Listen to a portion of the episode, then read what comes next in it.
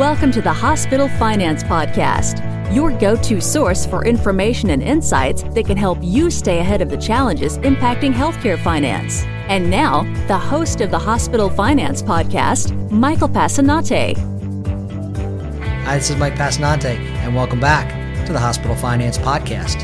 Today I am joined by Olga Barone Allan, who is the Client Relations Manager here at Besler. And Olga is going to speak with us about discharge status codes and their effect on hospital reimbursement. Olga, welcome to the program. Thank you, Mike, and thank you for inviting me. Olga, why don't you start out by telling us what a discharge status code is? Assigning a discharge status code uh, seems to be pretty straightforward. However, uh, when a patient is discharged from a hospital, they are being transferred to another location to continue their care or to their home. Uh, is very important for a hospital to code the the UB04 uh, in the proper manner to get full reimbursement. If that is not the case, a hospital can be underpaid and results in, in uh, result in uh, less reimbursement being collected.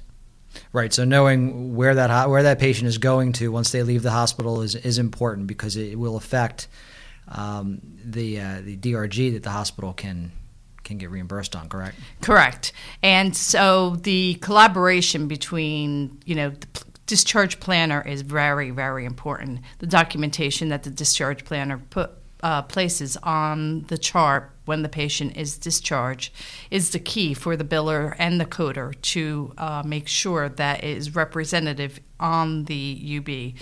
However, there are cases where when the patient leaves and the discharge planner is under the impression that the patient may be going home or to a skilled nursing facility, the patient or the family member may decide that that is not where the patient is going, and the uh, there could be a change. And that is the key: is that gap.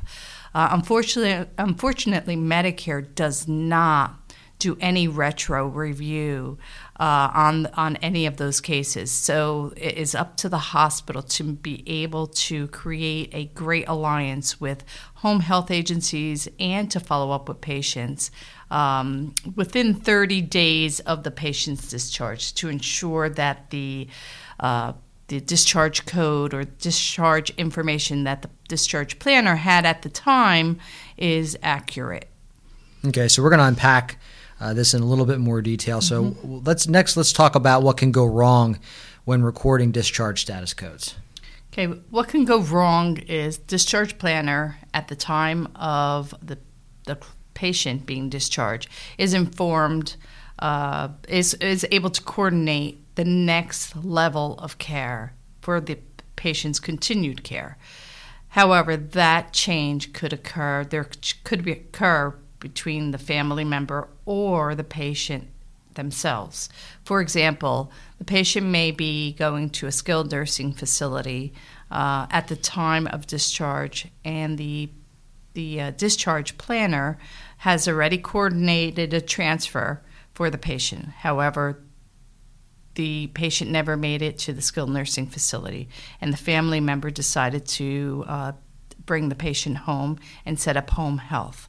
There is no way that the hospital uh, knows that information, nor does Medicare know that information. So at the time of the bill being dropped and submitted to uh, Medicare, the bill is indicating that the patient was is being transferred to a skilled nursing facility. That could impact the hospital's reimbursement rate. And as you mentioned before, discharge status codes are recorded on the UB04. Explain how a hospital goes about properly recording them. Okay, so uh, uh, again, discharge planner documents the chart. Chart goes to HIM or uh, medical records. Uh, medical records will update their system and the code uh, appropriately, you know, according to the transfer location, will be placed on a UB04 in field locator 17. The UB04 is a uh, standardized universal claim form, which is created by the National Uniform Billing Committee, uh, NUBC. This field is uh, field 17 is indic- indicates uh, the location where the patient is going. It's a two digit code.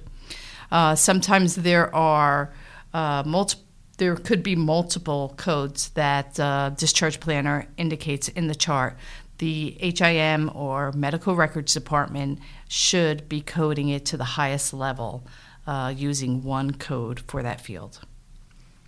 Can adjustments be made to the UB04 once it's submitted?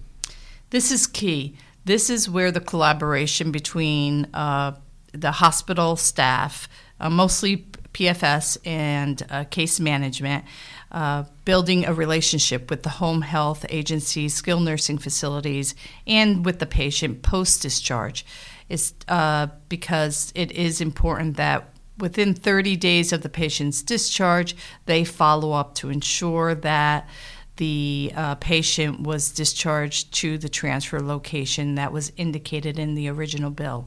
If it is found out that the uh, the location was changed and the continuing uh, continuation of care is made at a different location, a, an adjustment is needed.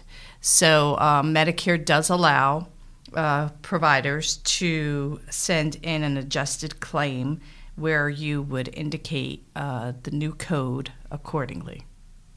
Okay, and it, um, as you've alluded to here, keeping up with post discharge status of patients uh, can be pretty cumbersome. Uh, what are some ways hospitals can do this effectively?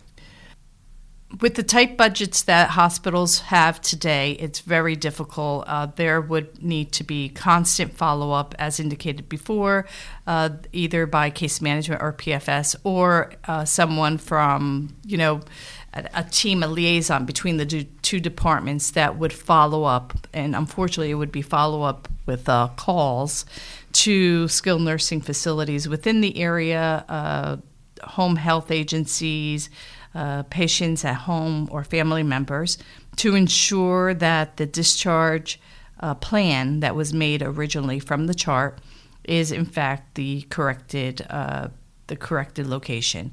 Uh, as indicated before, unfortunately, Medicare does not do any retrospective review. Therefore, their eligibility screen will not reflect the new change. It is up to the hospital uh, staff to make those changes to get that additional reimbursement.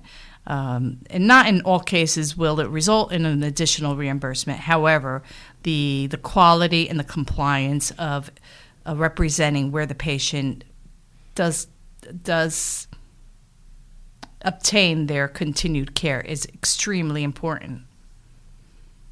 And for an expanded discussion on this topic, you can visit Besler.com. Just go over to our blog and look for the revenue cycle section. Olga, thanks for joining us today on the Hospital Finance Podcast. Thank you, Mike. I appreciate uh, your time. If you enjoy the Hospital Finance Podcast, please head up to iTunes to subscribe and leave us a positive review. This concludes today's episode of the Hospital Finance Podcast. For show notes and additional resources to help you protect and enhance revenue at your hospital, visit Besler.com forward slash podcasts. The Hospital Finance Podcast is a production of Besler. Smart about revenue, tenacious about results.